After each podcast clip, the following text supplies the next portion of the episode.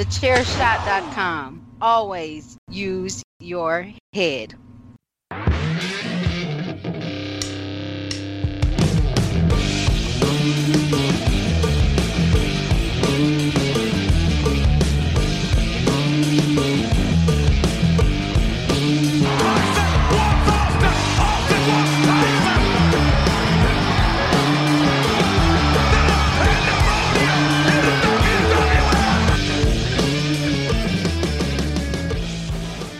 Hello, everybody, and welcome back to A Change In Attitude, the podcast that takes a 2021 look at the attitude era of Raw and give our thoughts and opinions on whether it was good, bad, or baggard ugly.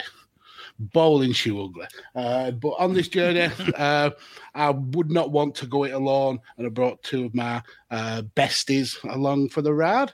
So, first, uh, Tanner, how are you today, sir? Welcome Yeah. back. I'm, I'm your back, exodus. bitches. Yeah. He's back. And he's Th- back thank, thank you guys. I appreciate uh, appreciate you having me back, uh, so I can watch Well, this. Uh, we, we took a vote on it. Yeah. I w- I'm I'm staying on the island. Um, um, yeah, this is going to be an interesting episode. I, I'm looking forward to this.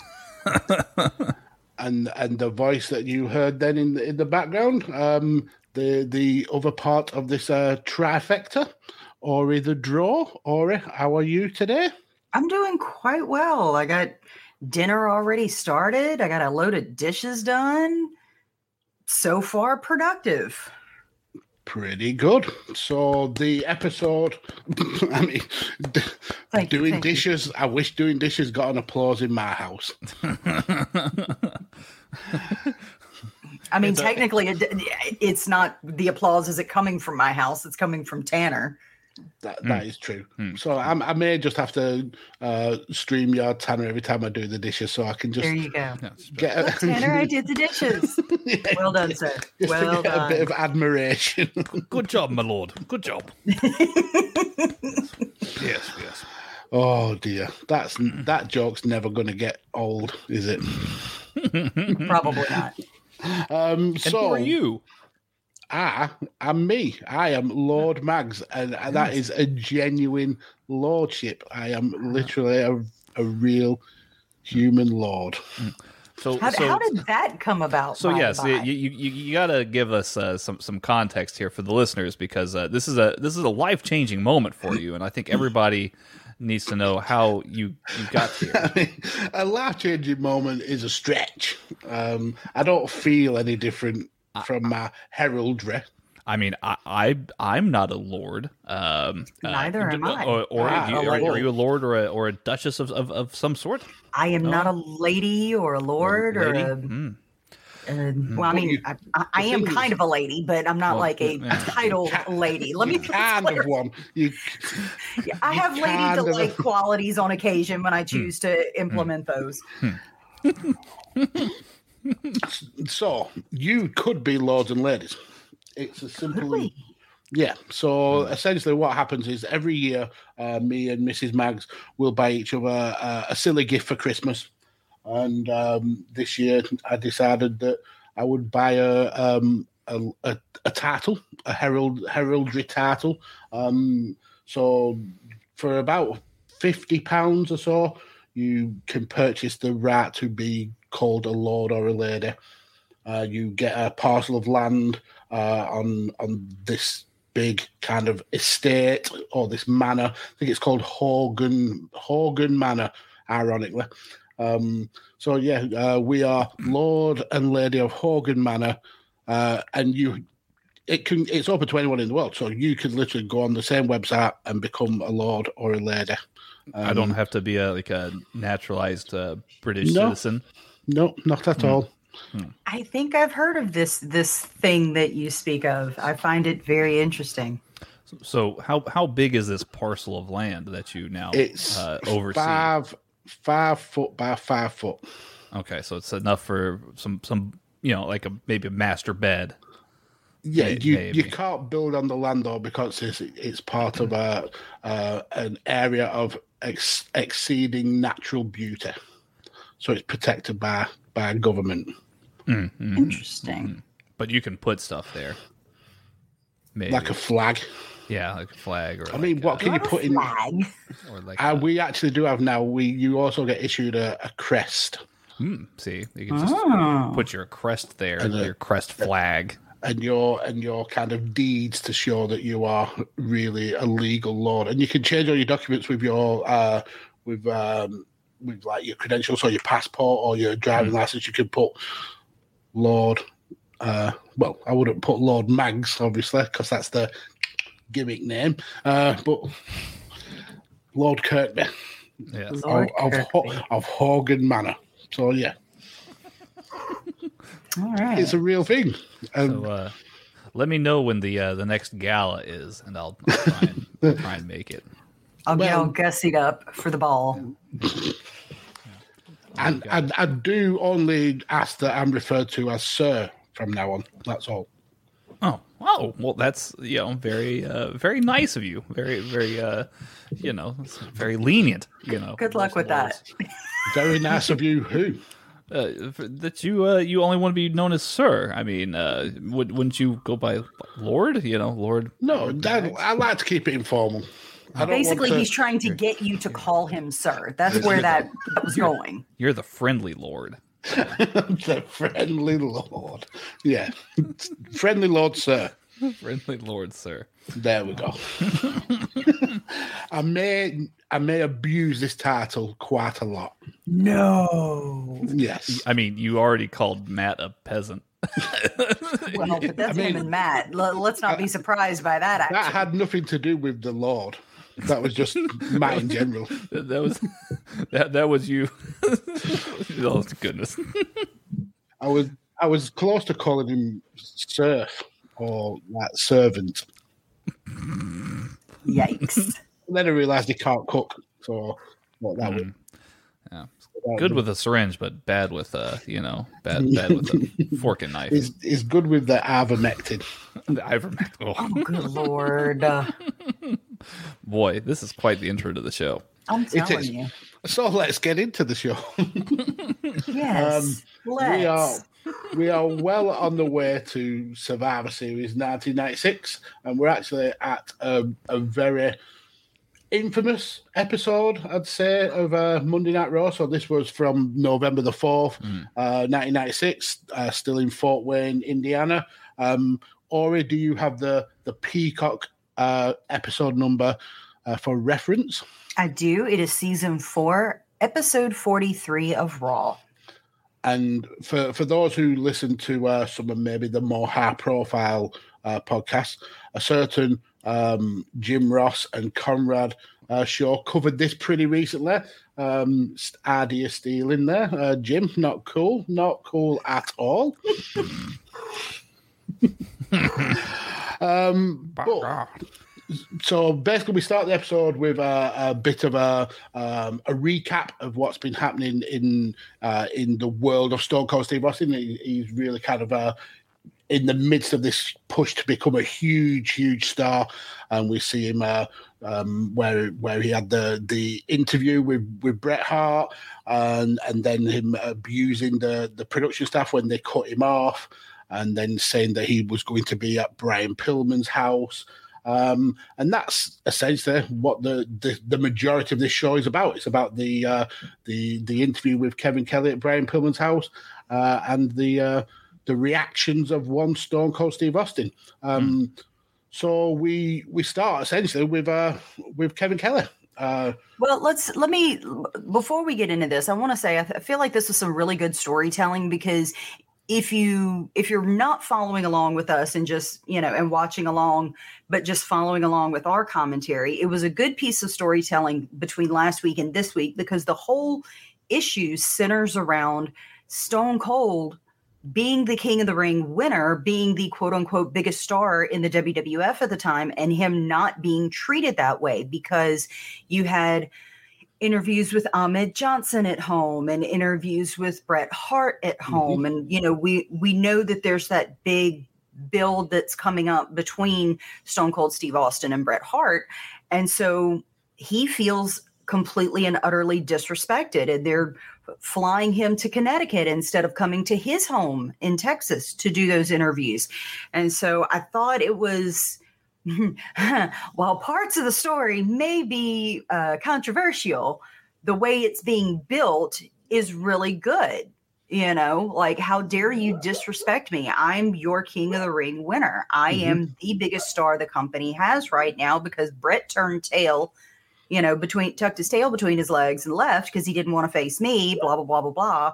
And I deserve don't I deserve to have people come to my house? Why did I have to get on a plane and come all the way to Connecticut? It, it was just really, really good story building. I, I, don't know that I agree with everything that happened this week, but I still think it was great. Oh, now you've you've gone to Bret Hart's home, and now next week you're going to go to Pillman's home, and Pillman's already disrespected me by taking my interview time to fill up with crap about Bret Hart so if you're going to his house, I'm going to go to his house too. And I'm going to tell him exactly what I think about that as if, you know, what he did to him in the ring wasn't enough. So I think it just really good story building that they're doing mm-hmm. right here, despite how it may be played out, if that makes sense.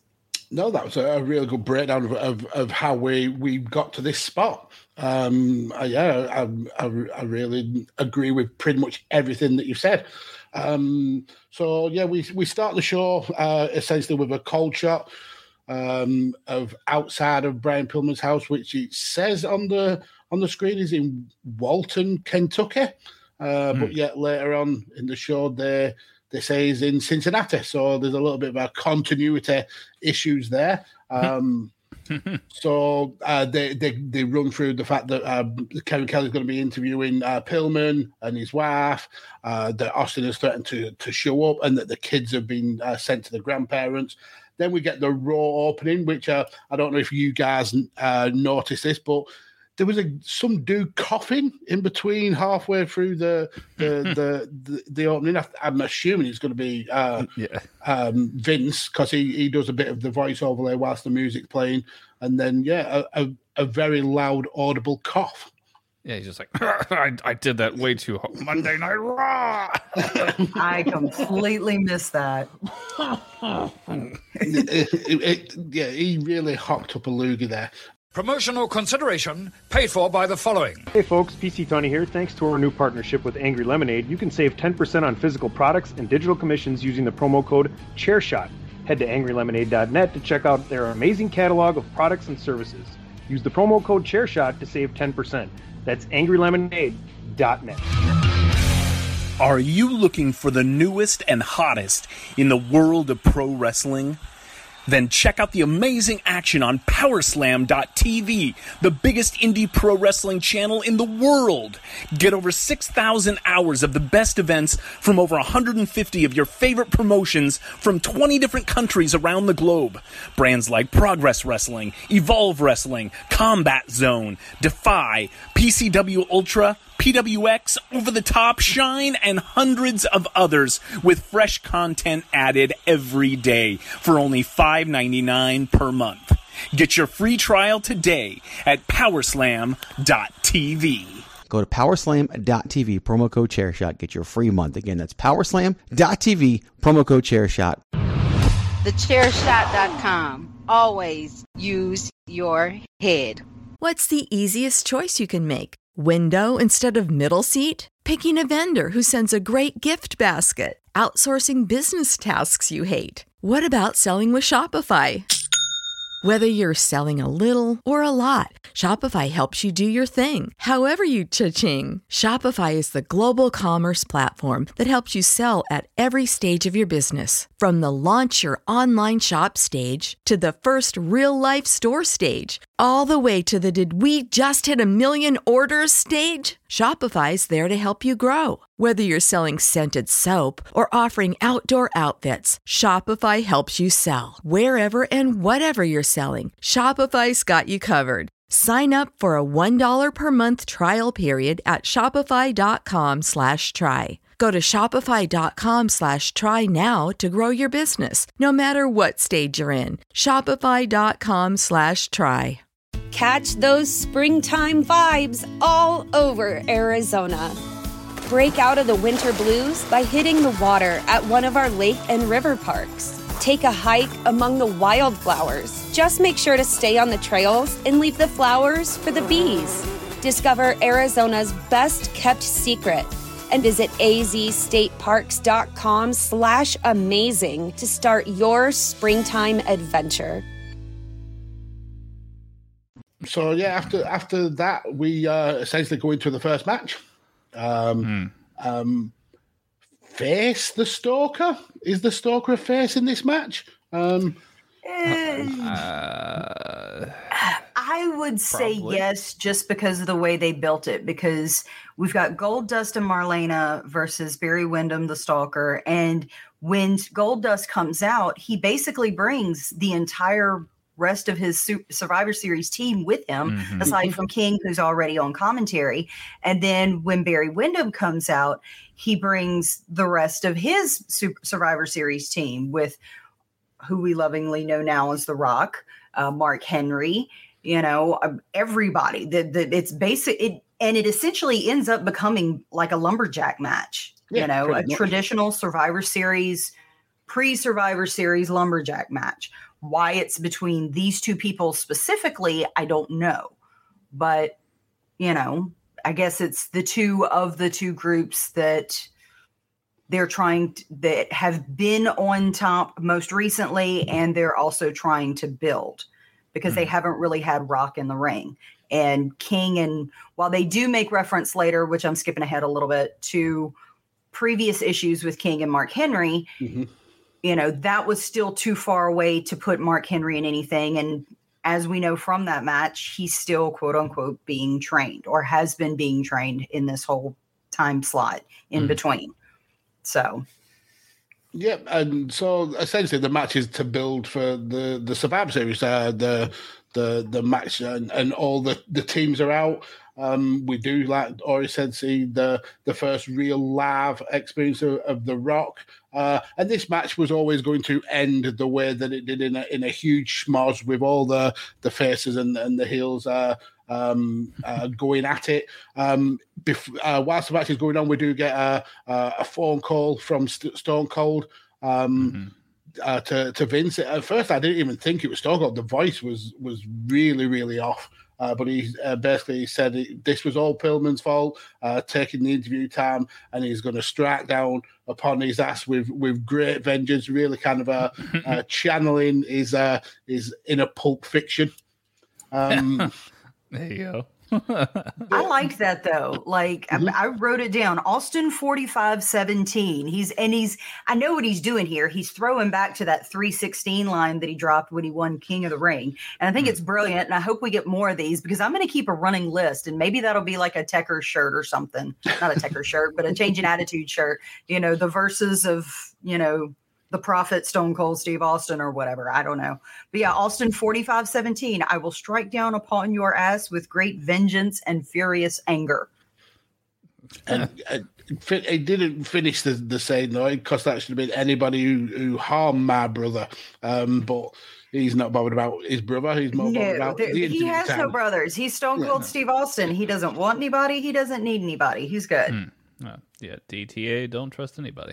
Exactly, exactly. In, in terms of the actual in-ring action between uh, Barry Windham and Goldust, it was a, a pretty decent match. Uh, a lot of kind of old school style wrestling uh, with uh, with uh, hip tossers and arm drags and things like that. But the the match was always there to have the the schmoz finish, and you can see that that there was a lot of stock in uh, in Rocky Maivia already because he, he got a, um, a a big spot where he, he took out Crush and and Goldust with the the double uh, crossbody from the from the top rope. Um, but yeah, it, it, this was all to build for uh, Survivor Series. So Tanner, what uh, what did you think of uh, of this opener? I mean, it was fine. I mean, you had, um, you know, Barry Windham, the, the stalker. I'm sorry, and uh, Goldust uh, in the ring together. I mean, they're, they're two very experienced guys, right? Like e- even at this point in their careers, they're very experienced. Um, is it a good match? Uh, maybe, but I mean, I don't think it was meant to be like this, you know, really solid match as much as it was. Hey, let's build up Survivor Series and have that kind of you know schmoz kind of finish mm-hmm. where everybody's you know brawling at the in you know outside the ring and it's you know you're you're hyping up Survivor Series. You want to get that that gimmick of yeah, teams like team warfare against each other. Yeah, I mean that's exactly what this did. Yeah, totally agree. Um, Ori, your your thoughts on the the in ring work and and um, the the way it builds for Survivor Series? I think it was great. I think that they put the two people who should have been in that match in that match of the two teams. Um, it, it further pulled Goldust and Marlena away from because you know we we had talked about it earlier when we started these episodes where somehow Goldust and Marlena were intertwined in this whole mankind thing. That is definitely done now, which I'm Mhm. grateful for because it didn't make a whole lot of sense anyway. Um, Barry's experienced, Dustin's experienced, and it highlighted a lot of good people. I mean, King at one point even leaves ringside. I'm sorry, leaves commentary to go to ringside to help out his Survivor t- Series team. And like I mentioned earlier, we had that face off between him and Mark Henry. You know, it, it I think it did exactly what it needed to do. I don't know that I'm fully invested in these two teams because I don't feel like there's enough of a reason. Like I can see why some people are paired together on these teams, but I don't see enough of a reason for the teams to be facing one another, with the exception of Marc Mero and Triple H. Mm-hmm. Those are the only two that that really make sense. Everybody else is just kind of filler. But, you know, we still have one more episode before Survivor Series, so maybe that'll some of that will be made clear, maybe it won't. Maybe it's just this is who we've got available and these are the good guys and these are the bad guys. So, Um, and maybe they'll do what they did for 2021 Survivor Series and just announce the matches on Twitter, um, and and not even have any build. did they even have enough people left for that? Sorry. Im- Imagine 1997 wrestling Twitter. Just, ima- Yeah. just imagine. Oh, it'd be a salty place. A very, very It's not now. Oh, be- I think it would be way saltier. That's that's frightening because Probably. even today's standards, like wrestling Twitter nowadays is saltier than the Dead Sea. And Mhm. I don't know how it's the, the salt is the only thing keeping it afloat some days. Like it's oof. Yikes.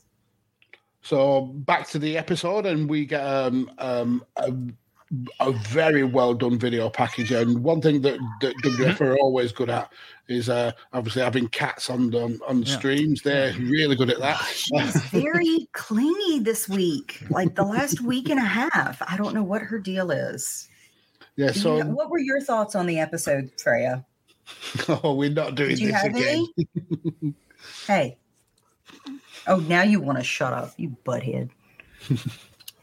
Typical cat. Yeah, so uh, one thing WWF have always been good at is is uh, video packages, and this uh, black and white um, video package of Austin uh, in the in like an abandoned warehouse, uh, giving um, giving grief to to Bret Hart, uh, vowing to kick his ass. Uh, and that he left because he got beat up by a, a, a toy boy, and that Austin ain't no toy boy. I don't dance. I don't sing. Um, I thought this was a really well done video package. Uh, how do you guys feel about it? Yeah, it's good. Good video Yeah. package. It- it- that, that's the one thing that I can say that's been consistent for WWF, WWE throughout the years is doing these video packages, taking some little bit of nothing and turning it into something that looks compelling and interesting and something you'd want to check out more. Um, yeah, I can't I can't complain about that whatsoever. hmm Uh, so then after that, we get uh, Doc Hendricks harping up um, the Survivor Series, um, and then we uh, we see um, Mankind cutting a promo on on the Undertaker uh, with uh, Paul Bearer and the Executioner in the ring, and then uh, we see and and that was during the Big Bang Boom tour, one of their live shows. And th- this is what I want to say about that.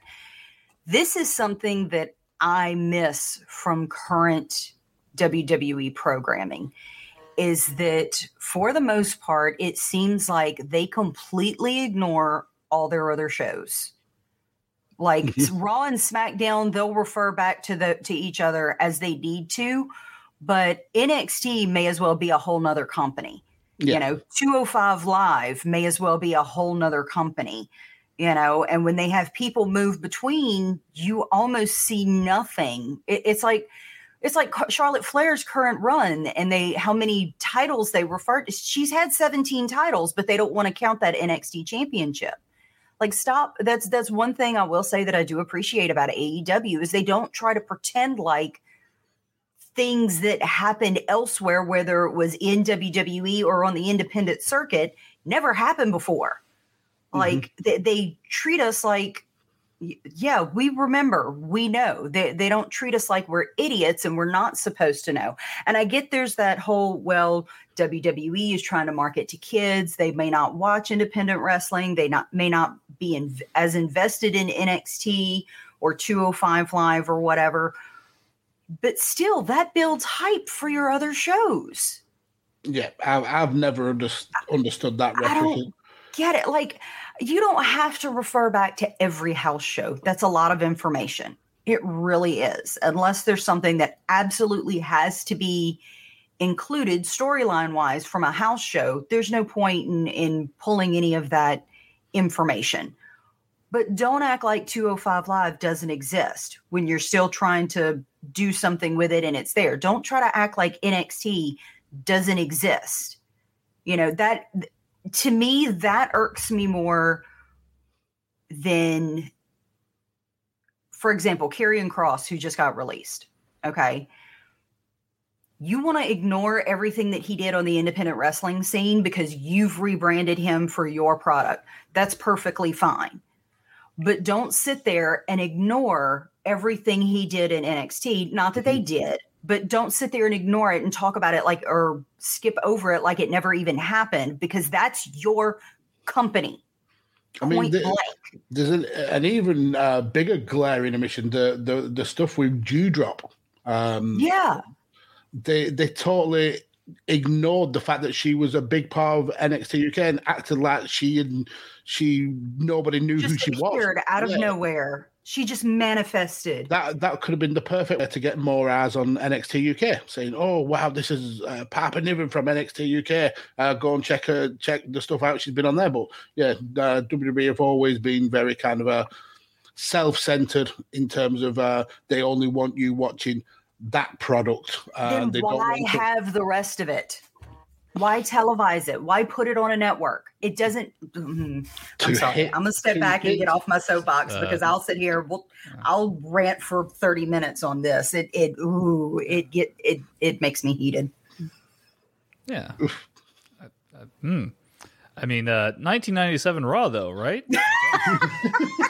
Well, we haven't even Yes. got there yet. We're still Ah, in I goddamn was- 1996. Yeah, see, Kat's upset about it too. She's trying to get us back on track. Yep. So, so um, whilst um, mankind is cutting his promo in the ring, uh, the Undert- the voice of the Undertaker comes up, and we see a uh, um, a lower down of something wrapped in uh, in um, in material. Um, Undertaker says that this is uh, essentially uh, the future of Paul Bearer. Uh, the executioner goes out, rips the material off the off the off the the lowered structure. And it ends up being a shark cage with a a, a Garfolk style dummy of of Paul Bearer hanging upside down by the feet. Kind of creepy, um, but a good likeness of Paul Bearer. They certainly stuffed that that shirt out pretty well. Yeah, it was something. It was. It was Uh, something. So then.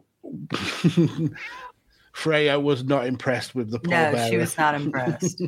she said it needed more stuffing. Uh, so, so then we uh, go back to Pillman's house. Um, we've got Kevin Kelly. Um, now, one thing that stood out for me very early on in this interview was why was Kevin Kelly given the world's longest microphone to to interview? um, this felt like a rib because that microphone was huge. yeah. It, it was a bit comical. Uh, you But at the same time, what did it like have a battery pack on the bottom of it? I think the those wireless, tri- you know, mics were kind of like that back in the day. We hadn't quite miniaturized all the technology yet. Yeah, I mean that may be the case. Uh, but uh, Kevin Kelly starts to interview uh, uh, Brian, ends up asking one question, uh, and then Vince chirps in, uh, and Brian and Kevin essentially have to sit there frozen whilst Vince gets his his words out. Um, but we we essentially get a breakdown of, of how Brian's been feeling since he uh, was Pillmanized. Uh, he says he's uh, he's alive and well. He's been in bitter feuds before, but there's uh, differences between business and private life, and that Austin had uh, crossed the line. Vince uh, interrupts and says that Austin uh, has been seen in the neighborhood, uh, and Pillman says that Austin's blinded by rage. Uh, and then he says that Steve's a dead man walking, uh, and the big reveal when Austin 316 meets Pillman 9 millimeter, he's gonna blast his sorry ass to hell. Oh, now Hmm. this gun had no magazine in.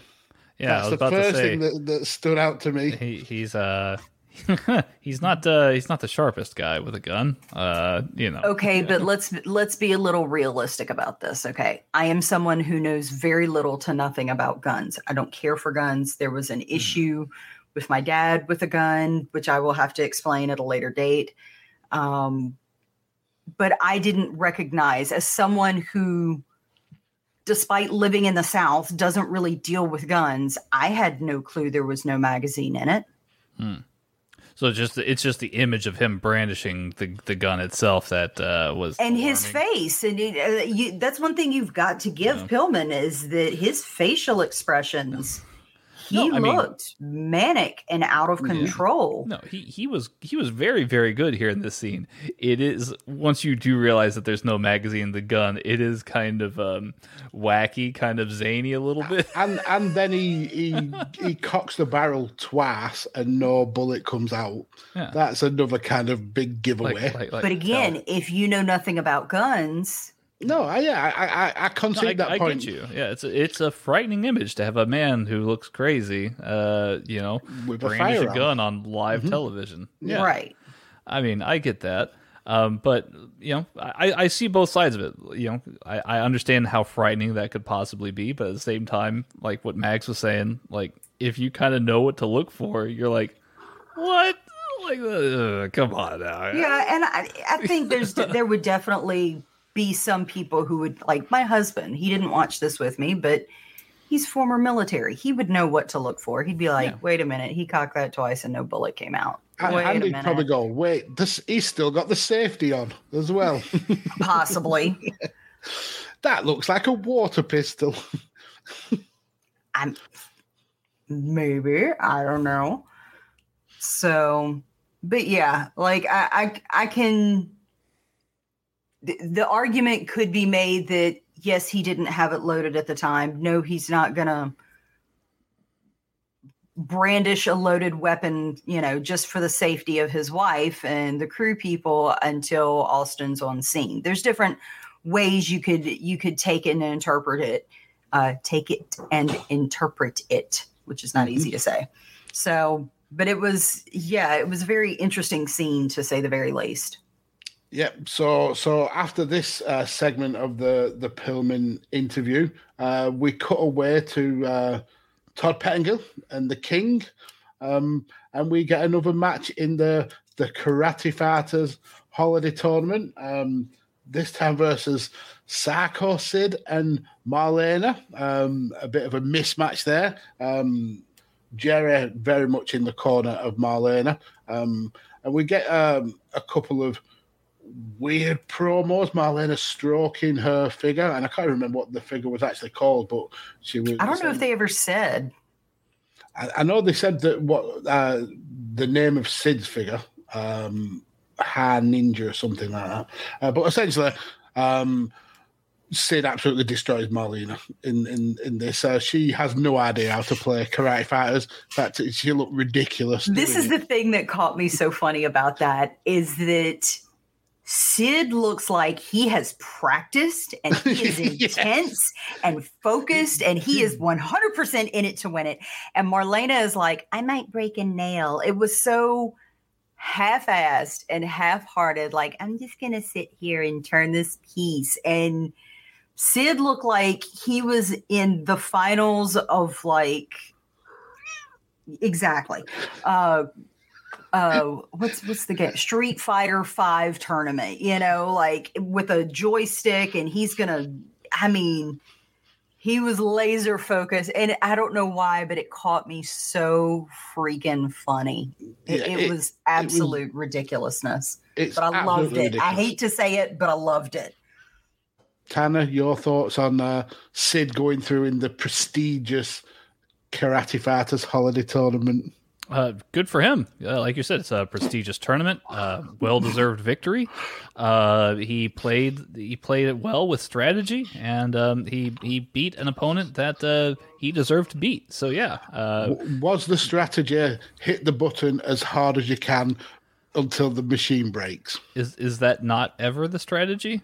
I mean, I suppose it, it seems to be working. Um, I think for for me, the best part of this whole uh, little segment was when Marlena threatened the the future acting career of the figure, saying that they will never get work in this Oh, town God, again. that was ridiculous yeah, sometimes uh, not giving someone a mark is the best option. I think she was a, a, a much more compelling character when she didn't say a lot. So then, so then after that, we're back outside uh, Pillman's house, uh, apparently still in uh, Walton, Kentucky. Um, and Austin has turned up, and he's starting to beat up some of Brian Pillman's friends. Um, attempts a little bit of drowning, uh, rips the shirt pretty much off one guy, um, stuffs his head in the car door. Um, yeah, so he's uh, throwing the trash cans around, and then he starts to stalk around the house looking for for for a way in. Um, so these kind of like cuts to live now. Obviously, they, they weren't live, but um, what did you feel about the, how they they transitioning from the show to these uh, these these segments with with Austin? Uh, Tanner, uh, how do you feel this comparing it to the the Raws that we've watched in this uh, in this run? How do you feel um, this is? Do you think it's a, a good change, or do you think it's uh, something that they should kind of steer away from?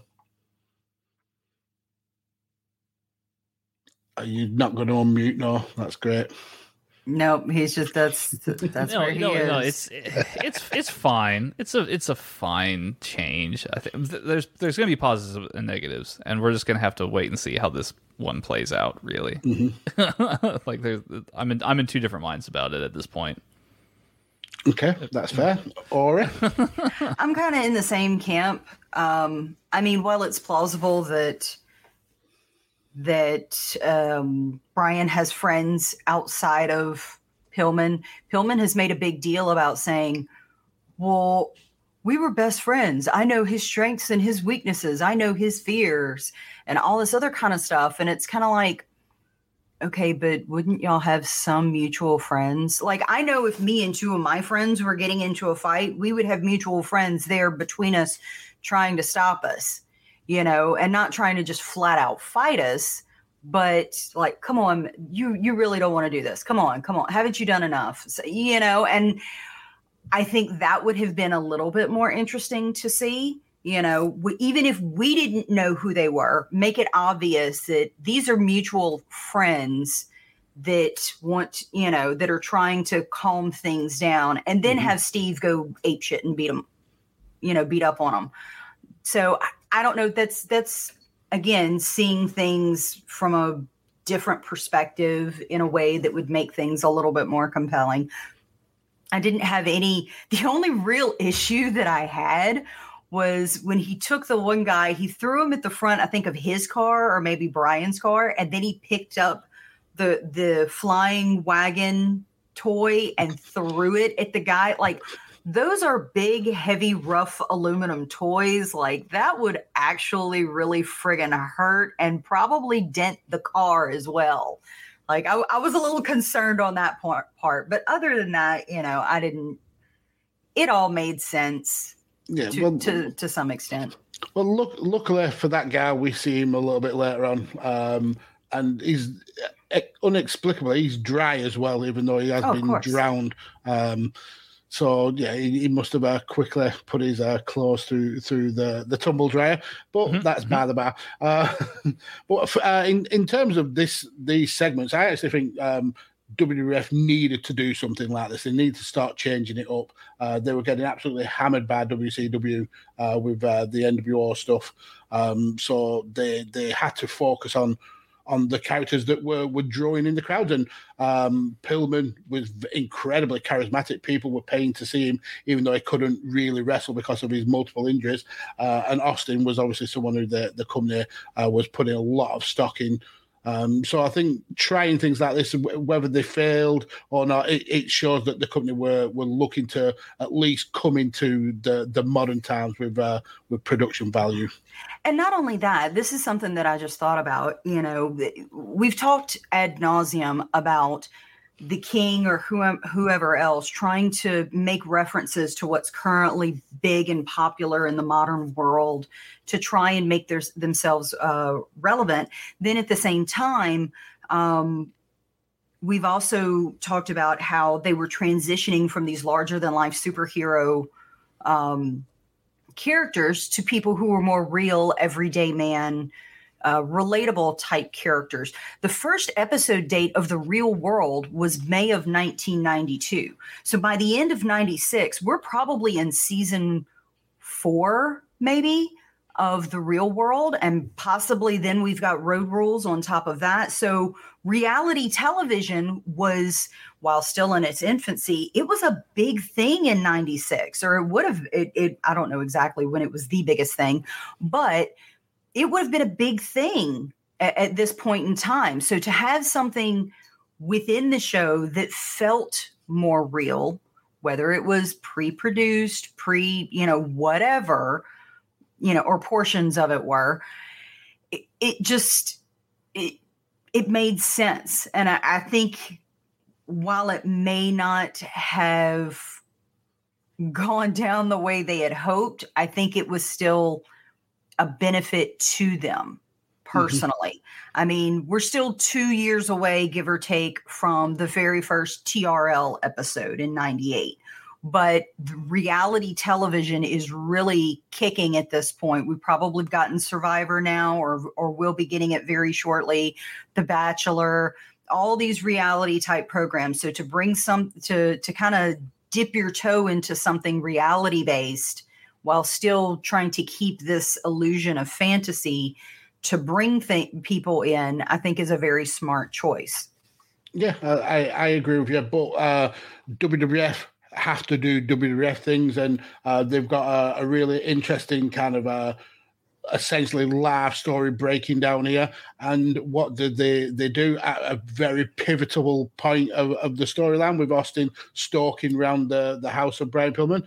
They cut to a match, and they Of cut to a they cut to a match that means absolutely nothing and is a total waste of time in the grand scheme of things. So we have Alex the Pug, uh, Porto taking on the Sultan, who is uh, who is um, accompanied by uh, the Iron Sheik and Bob Backlund, who uh, cuts a, a crazy shouty promo in in the ring, which actually lasts longer than the actual match itself. Typical Backlund fashion. I will say the one thing that I caught at the beginning of this match that I had never actually heard before was that Alex the Pug Porto is billed from New Orleans. Mhm.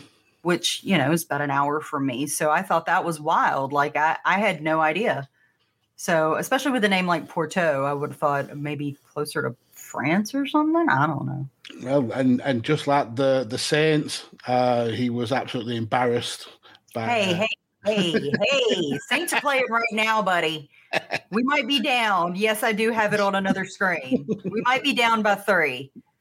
The Saints I actually, all I actually was not even aware that they were playing. But uh, yeah, this was the the squashiest of a squash match. Yeah. Uh, we see about three moves from from the Sultan: uh, leg sweep, uh, belly to back suplex, uh, backbreaker, and then a camel clutch. Um, I think the most interesting thing for me in this match was the the fact that um, Iron Sheik. Um, he prayed on his on on his uh, on his carpet and then left his carpet there and the ref actually had to tell him to pick up the carpet. Come on we've got a match coming. Take take your carpet away. But yeah it was a, a nothing match uh, essentially a, a time filler uh, before we go back to Pillman uh, and uh, he's uh, we we see Austin essentially breaking through a door. Um, now I think he was smashing it with maybe a crowbar or a, a tire iron, but it, I it think so. I couldn't really see it. It was definitely like the back door, the kitchen door, where you've got, you know, it's not full glass like they showed him beating on the front door. It's one of those about half of the door is glass, and then you've Yeah. got the regular, you know, wood or metal, and um, it, it and certainly it out. it, it looked like as well that it was tough on glass because it took him a good 10 strikes to actually get his way into the door. Yeah, it, it kind of seemed like he had hit it a few times before we saw the actual break. But in some Mm-hmm. ways, I think that's good because it gave where the cameraman were situated on Pillman time to go around that wall just in enough time to see that gla- that initial glass break and him clearing some of the rest of the glass so that he could get his arm in through the door and unlock that back door. So it, it's one of those while they could have gone with sugar glass if they had, you know, or gimmicked the glass in some way, they would have missed that initial shot of him breaking it. So mm-hmm. going with regular glass, giving him a crowbar or a tire iron or whatever it was, I think was a smart choice. Yeah, I, th- I think it's a, a really cool visual as well, especially with him breaking through and then re- reaching through to, to let himself in, uh, going to storm into the front room, uh, sees Pillman with the gun, uh, starts to back off, uh, and just as uh, you would expect, the the the gunshot, uh, the the satellite feed goes down. Focusing clearly on Pillman and his and his wild look in his eyes. Thought that that's a, a really really good visual um, and very convenient that the the that the feed went down just at that minute. Of course. Of course. but see, that was that was the one thing I was wondering because I, I know I know we'll probably get this next week because this caused a lot of panic for people, I assume, in the Cincinnati area saying that, oh, there's Uh, live television. Kentucky, Walton, Kentucky. Well, wherever they actually were, you know, saying, "Hey, I'm watching Raw." I'm sure there were some 911 calls involved, you know, and Vince had to basically give an apology, whether it was whether people actually perceived it it was real or not. Um, I I don't know, like for some reason I had it in my head that at the very least we heard at least one sh- gunshot go off, and maybe this was edited by the Peacock Network or whatnot once this footage was uploaded. Because I can't see Vince having his own network and going back and editing that to where we don't see or hear the gunshot. I mean, I don't think we do the way they had it framed up. I don't think we would have seen it anyway. Um, but we would have at least heard it. So it, it just made me wonder if that had been edited in post to have that static cut out, you know, take that one second or so or half a second where we would have heard it and take it out. Um, but I don't know if if you remember actually watching it. Like, but that's the, at the same time, it's the Mandela effect. Mhm. You know that you have to wonder: Did we hear the gunshot?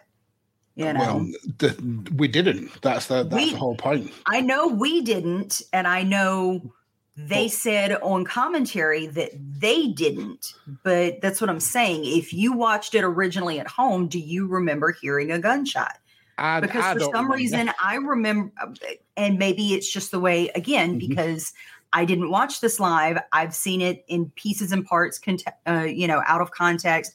And then Dark Side of the Ring, when they did the Pillman episode, for some reason, I had it in my head that they aired at least one gu- the sound of at least one gunshot. Yeah, So- and, and and they certainly refer to uh, shots being fired. They don't. They specifically avoid saying shots fired or bullets. Uh, They call it explosions. They- there's a, a part where um, Kerwin Silfies, who's a, um, a, a former WF producer, he's on the phone with Vince and he says that he heard a couple of explosions, but definitely stays well aware calling, of calling them gunshots. And when they when we get the feedback later on in the show, Kevin Kelly says that there are explosions. Definitely doesn't say gunshots, and he was in a, a prime position to see whether there Oh, yeah. were gunshots at all. So they were they were definitely trying to uh, skirt the line on on saying whether uh, there were actual bullets and shot. But we we'll get to that point uh, a little later on.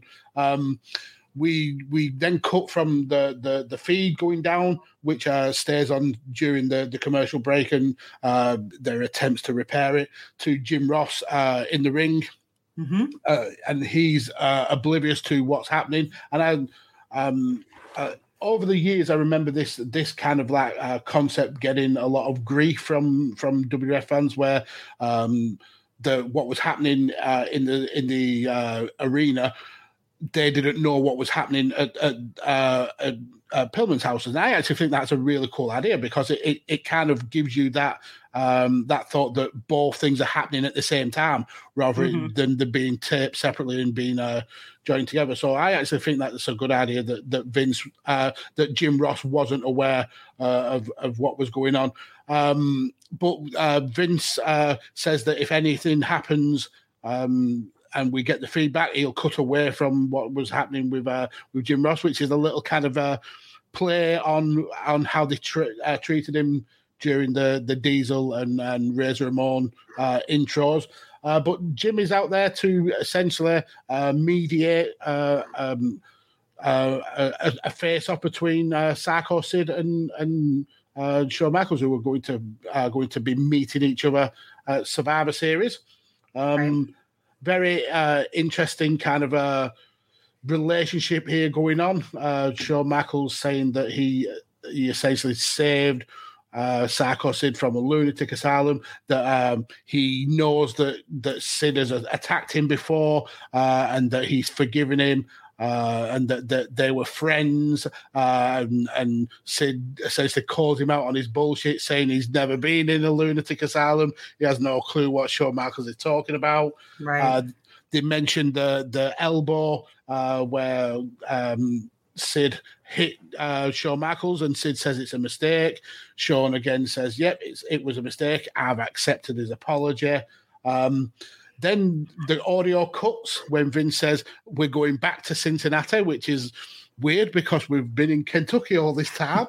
um, and then straight away says, "Oh yeah, no, no, we're not going there." Um, so uh, essentially, the the interview segment breaks down. Um, we get uh, some pushing and shoving. Shawn Michaels, uh, the strong guy that is, destroys the the podium uh, quite easily. Really, I think it's held together with hopes and dreams.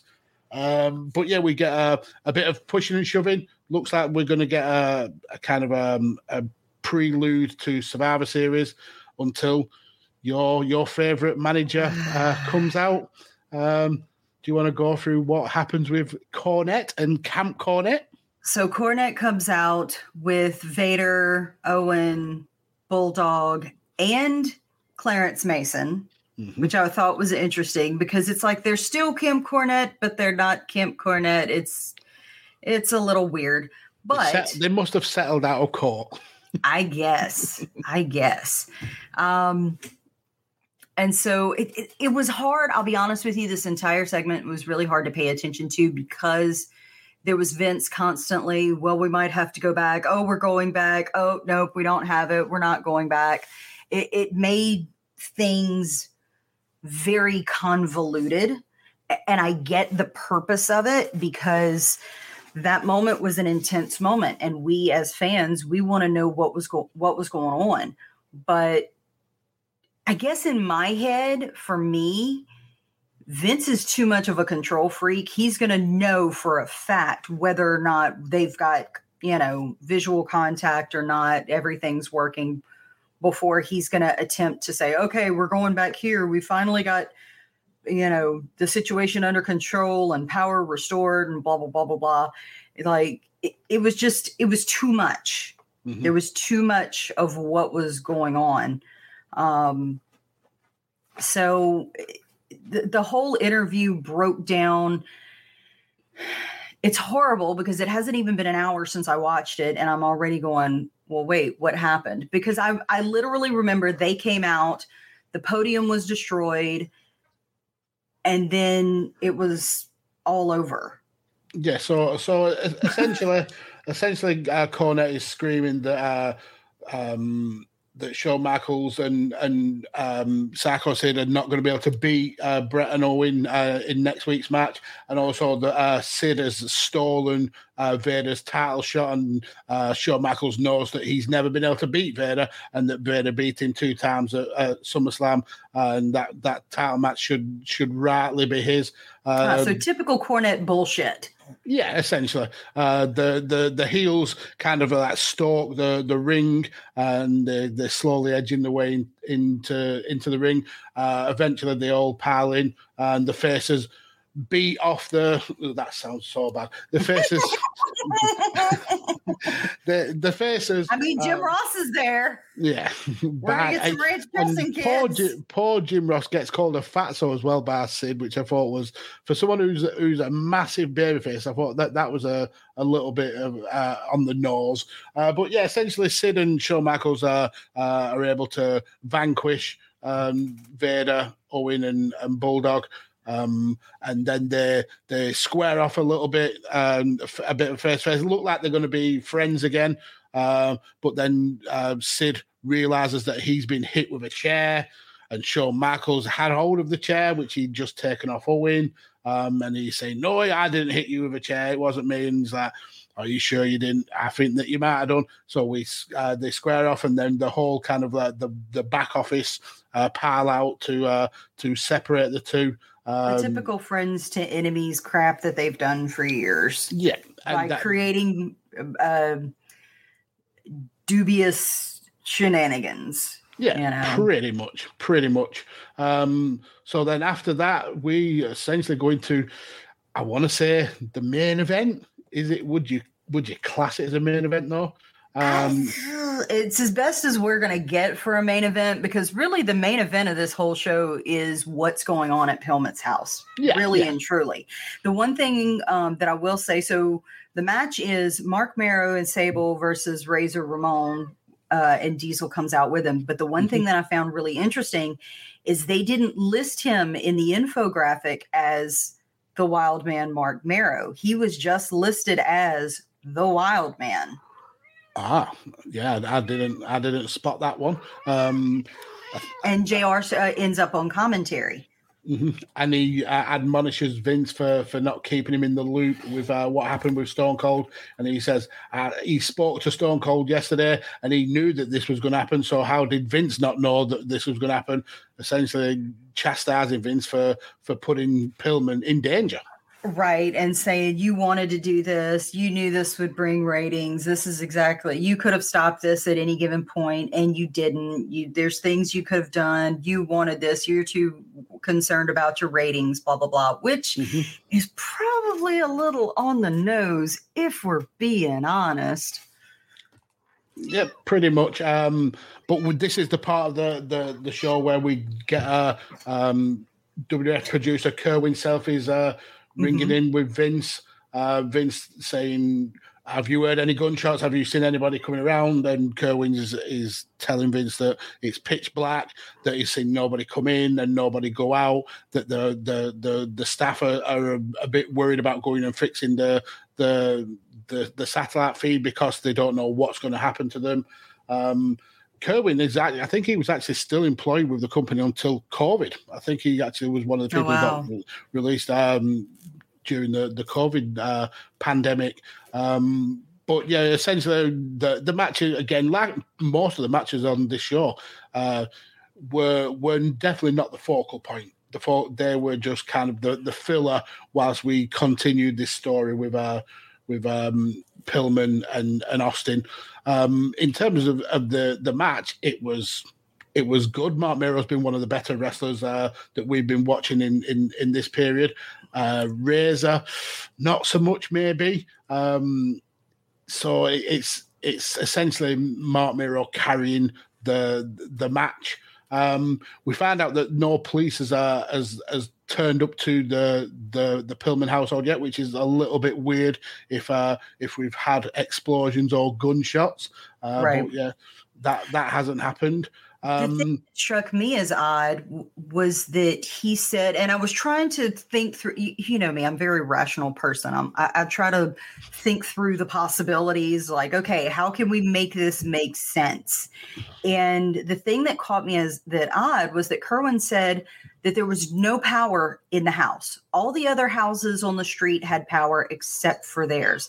And mm-hmm. I'm going, okay, wait a minute. Let's sit here and think about this for a second. I grew up in my grandmother's home, which was basically a brand new home when they moved into it, which was shortly after my mother was born in 61.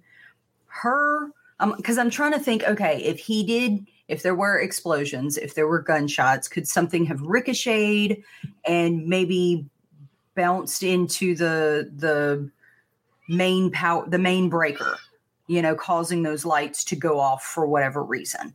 And i'm like well her breaker box was outside.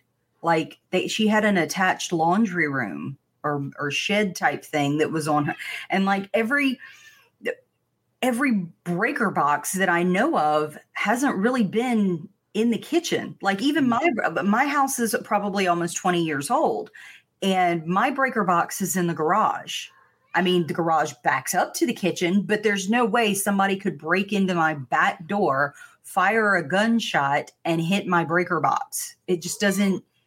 Wh- Why? Like, I understand that's their reasoning for why the truck wouldn't, in at least in theory, why their truck wouldn't have power. But those satellite trucks typically run on their own power yep. like none of it the, the the explanation for every like okay i get they don't have enough power in the house to turn on the lights to be able to see properly a, a light on top of the camera is not going to make a, enough of a difference for us to be able to see prob- properly.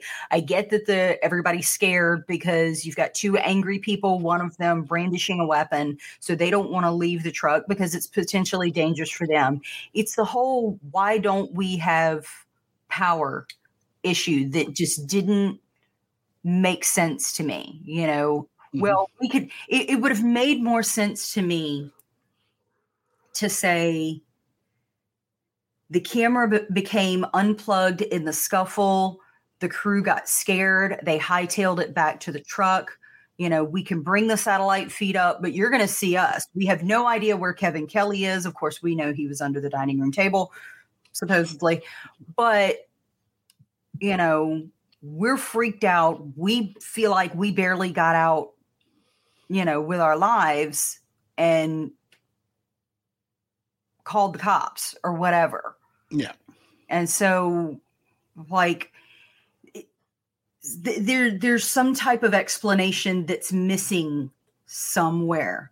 Like have melanie somewhere off screen oh melanie flipped the breaker mm-hmm. to try to protect both of them if they can't see each other then they can't hurt each other potentially. But at the same time you know if he's got a firearm then he could be shooting willy-nilly and could hit anybody. There, there's just too many loopholes. And maybe it's just my own rational mind that won't let me fully um suspend disbelief for a moment to to buy I- i'm not saying listen it's the wwe we know the entire thing was was orchestrated okay? We've already discussed there was no clip in the gun.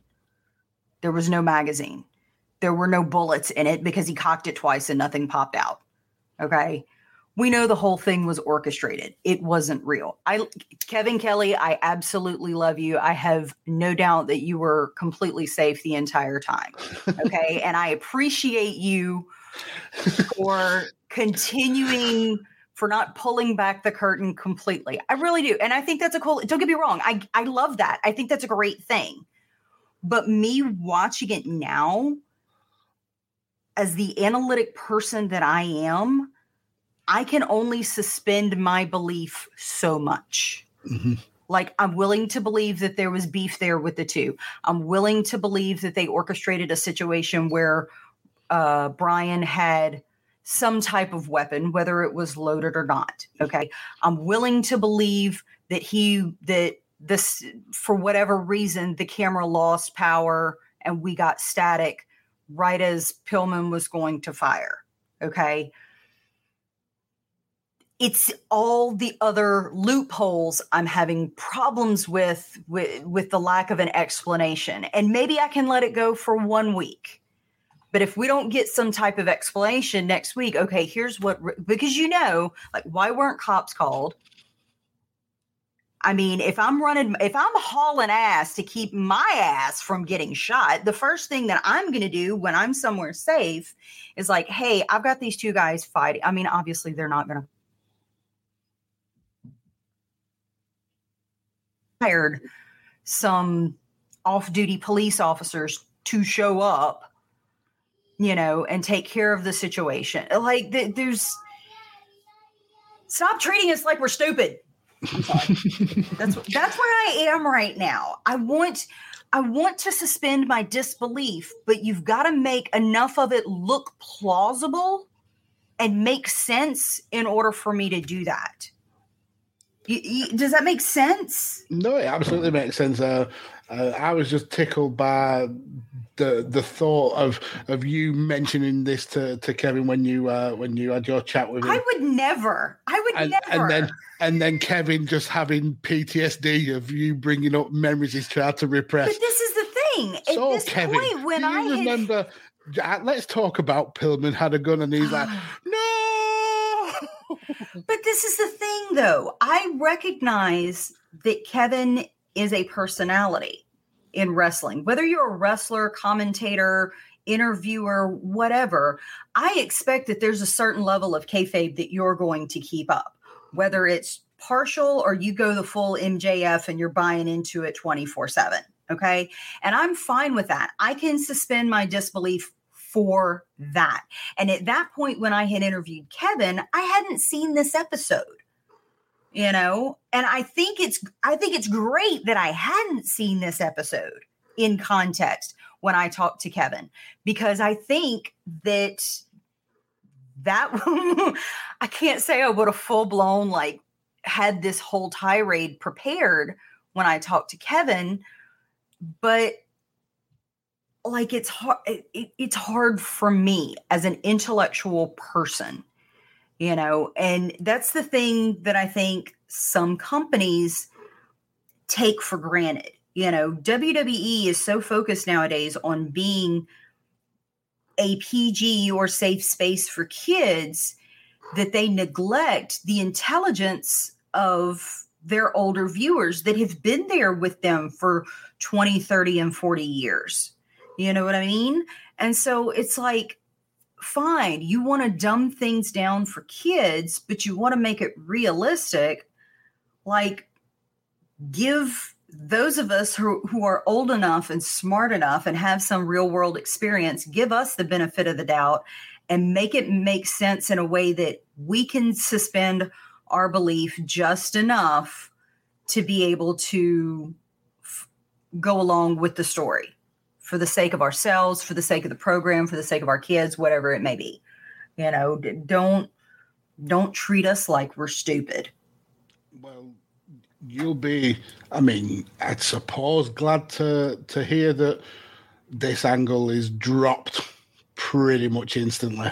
Um, WWF got a hell of a lot of backlash from uh, the the USA Network, and a lot of people actually ringing the cops uh, because they they were like you that they thought that this was this was um, a, a, a, very shocking incident, uh, and they were forced to to essentially drop it. So when we get to next week's episode, spoiler, it's not mentioned. It's not mentioned at all. And I think that's smart a and B, and it's because they didn't think about how it would go down mm-hmm. You have to take it for granted when you're writing these things that you're going to have the smart people that are going to be like, I don't think so, Tim. But you've got to be, be realize that there are going to be some people who there are going to be kids. Yeah. Mama, mean, mama, It, Pillman, around around Pillman's this time, gun. He's going to Yeah. hurt Stone Cold. We've got to call 911. You have got to, you know, because at that moment, I know myself as a parent, I'm going to be watching to figure out what's going on. And if I hear, you know, we've already made the authorities aware, they're on, you know, they are en route, then I'm like, baby, the cops know they're going to come. I'm going to be able to calm my own child Mhm. you know to to let them know they didn't i don't think they fully thought this through before setting it off they they should have been in contact with the local authorities you know so that things could be put in place you know we are gonna i mean if they're gonna call have the security guard call the authorities just for steve's manhandling a couple people and de- destroying some studio equipment and being rude to the security guard, why would they not call the cops for Pillman having a gun and Steve breaking in? Exactly. Two Even if crimes it's a in one. thing, even Yeah. if it's a staged spot, Yeah. have security on site, have off duty, hire some. They had the money, I'm sure, at that point to hire two or three, if not four, off duty police officers local. And just say, or maybe that was the issue. They were in Kentucky, and if somebody looked close enough, they'd have saw an, they wouldn't have they'd have seen a Kentucky badge instead of an Ohio badge. I don't know. Like I mean, they had wouldn't have Pillman's hurt. friends. Just stick them in in officers' uniforms and and have them coming in. And, I mean, if his shirt's dry, you may as well throw him in a security Well, guard outfit. Yeah, don't well, man. let, let, let's get to that because uh, we'll we'll quickly run through what happened in the match. Uh, uh, essentially, um, Triple H and um, Mr. Perfect come out. Um, they stop uh, Marc Mero from hitting the wild thing, uh, which leads to Razor getting the Razor's Edge, uh, and fake Razor Ramon picks up the win, which is a bit. Bit of a come down from Marc Mero being Intercontinental Champion just a couple of weeks ago, and now he's losing to uh, a pretend Razor Ramon. But we do get the feedback uh, from uh, Kentucky slash Cincinnati. Um, Pillman being essentially restrained by his uh, by his uh, friends who were getting beat up by Austin 10, 15 minutes ago and now are bone dry and have also got a repaired shirt, which is magic. I don't know how how they do this, the magic of television, but he's looking as as as wild as ever. Uh, and in the in the kind of melee, we get tidbits of information that the the explosions did happen, uh, but Austin uh, left when he saw the gun. Um, that nobody was was shot uh, and and uh, essentially we we end the show uh, with with With Pillman. King yelling at Kevin Kelly to take the gun away from Pillman. Yeah, pretty much, pretty much. Um, for for for me, over overall the show, I, I thought it was it was a, a, a cool break from what we've we the stuff we've witnessed over the last twenty uh, uh, three or so weeks. I thought it was a, a nice change, um, but there was a lot of plot holes in in in in this. You can tell it was very much kind of like booking uh, on the fly. Like you said, they didn't run it by uh, local authorities. They certainly didn't run it by the the TV networks. Uh, and it's a, a shame that this this storyline gets dropped because there's a lot of meat on the bone here. There's a lot of uh, ways they could have gone with this storyline. Yeah. Um, but I was I was entertained by this this episode of Raw, even with the the glaring errors. Uh, how did you find the the episode uh, in general? I don't know. I- I mean, it was interesting to go back and watch and look at, but there was so much focus on Pillman, Austin, the gun, that it really overshadowed the entirety of the majority of the wrestling, honestly. Well, it- Um, it absolutely it overshadowed the the face to face that we had between Shawn and Sid. It's not a bad episode for historical context. I think it's something that should be watched, if for no other reason than a comedy of errors to never do again. And here's the reason why: just listen to this episode. I'll give you plenty of them.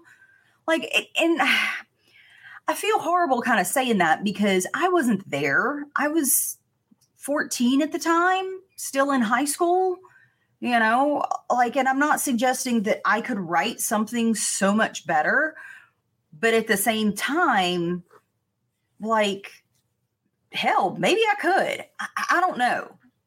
Like, I, I don't know. Mm-hmm yeah, it, it does seem uh, kind of a, a come down from the, the last couple of episodes where, uh, even though they've been very Stone Cold centric episodes, uh, they felt like uh, WWF was, was turning a corner. This felt like maybe they were throwing lots of stuff at the wall to see what would stick. Uh, I mean, it's cool that they're going 100% in on Stone Cold, and uh, yeah. historically that ends up being the, the absolute, the right decision. Uh, but maybe if they had stuck with this uh, storyline rather than uh, uh, bowing to the pressures of, of the, the, the the TV networks, maybe we, we could have got some finality from it. Um, but we're into next week's episode now, and uh, this is the go home show for for the upcoming Survivor Series. Um, we've got the the tag match for the uh, WF Tag Team titles. Uh, can Shawn Michaels and Sid stay on the same page and dethrone Owen and, and Davey Boy? Um, we're also going to get uh, Mankind and Stone Cold on the show as well. So definitely look forward to that, and you'll hear about that next week here on uh, Change In Attitude. Uh, but yeah, that's pretty much all from uh, from us now. Um, so tune in next week to to find out if we if we will hear any more about this storyline. We won't. It will never be mentioned again. Um, uh, not on the sh- not on that show. We may mention it again, but yeah, on we, that show, it's done and over with. We like we it may. never even happened.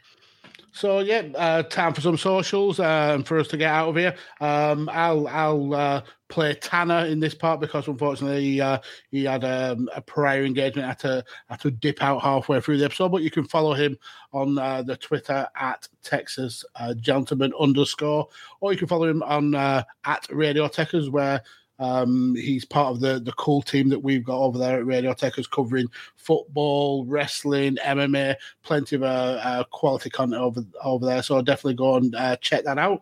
Uh, you can also find them on YouTube and Twitch. Uh, Ori, how about you? Where can the the good listeners find you and more of your content? You can find me on Twitch, Twitter, TikTok, and Instagram at Ori the Draw, or occasionally for a match on Radio Techers maybe, and you may be on a, a live watch along uh, very, very soon for Survivor Series. Right. Um, but in terms of me, you can uh, come and bow at my feet, uh, bend thy knee uh, oh at God. Podfather Mags. Uh, you can also follow the show at ACIA Podcast, uh, and also if you if you uh, want to give us your opinions on this match or any of the upcoming storylines, um, drop us an email uh, at a changing attitude podcast at gmail.com. Um, whilst you're here on the chair shot, definitely go and check out some more of the amazing content from some absolutely amazing content creators. Um, bandwagon nerds, uh, the Babyface Heel podcast, Miranda Morales, who's an absolute star, uh, DWR. So there's plenty of uh, uh, quality content here on on the chair shot. Uh, and whilst you're doing that, go and check out uh, the Pro Wrestling Tees uh, page for Chair Shot, where you can get some uh, outstanding merchandise, including uh, a Chair Shot 316 shirt owned by um, one lovely Ori. So uh, definitely go and uh, check them out. but that's all from from us. So we'll we'll speak with you next week. And remember, around these parts, you must always use your head. Bye-bye. bye bye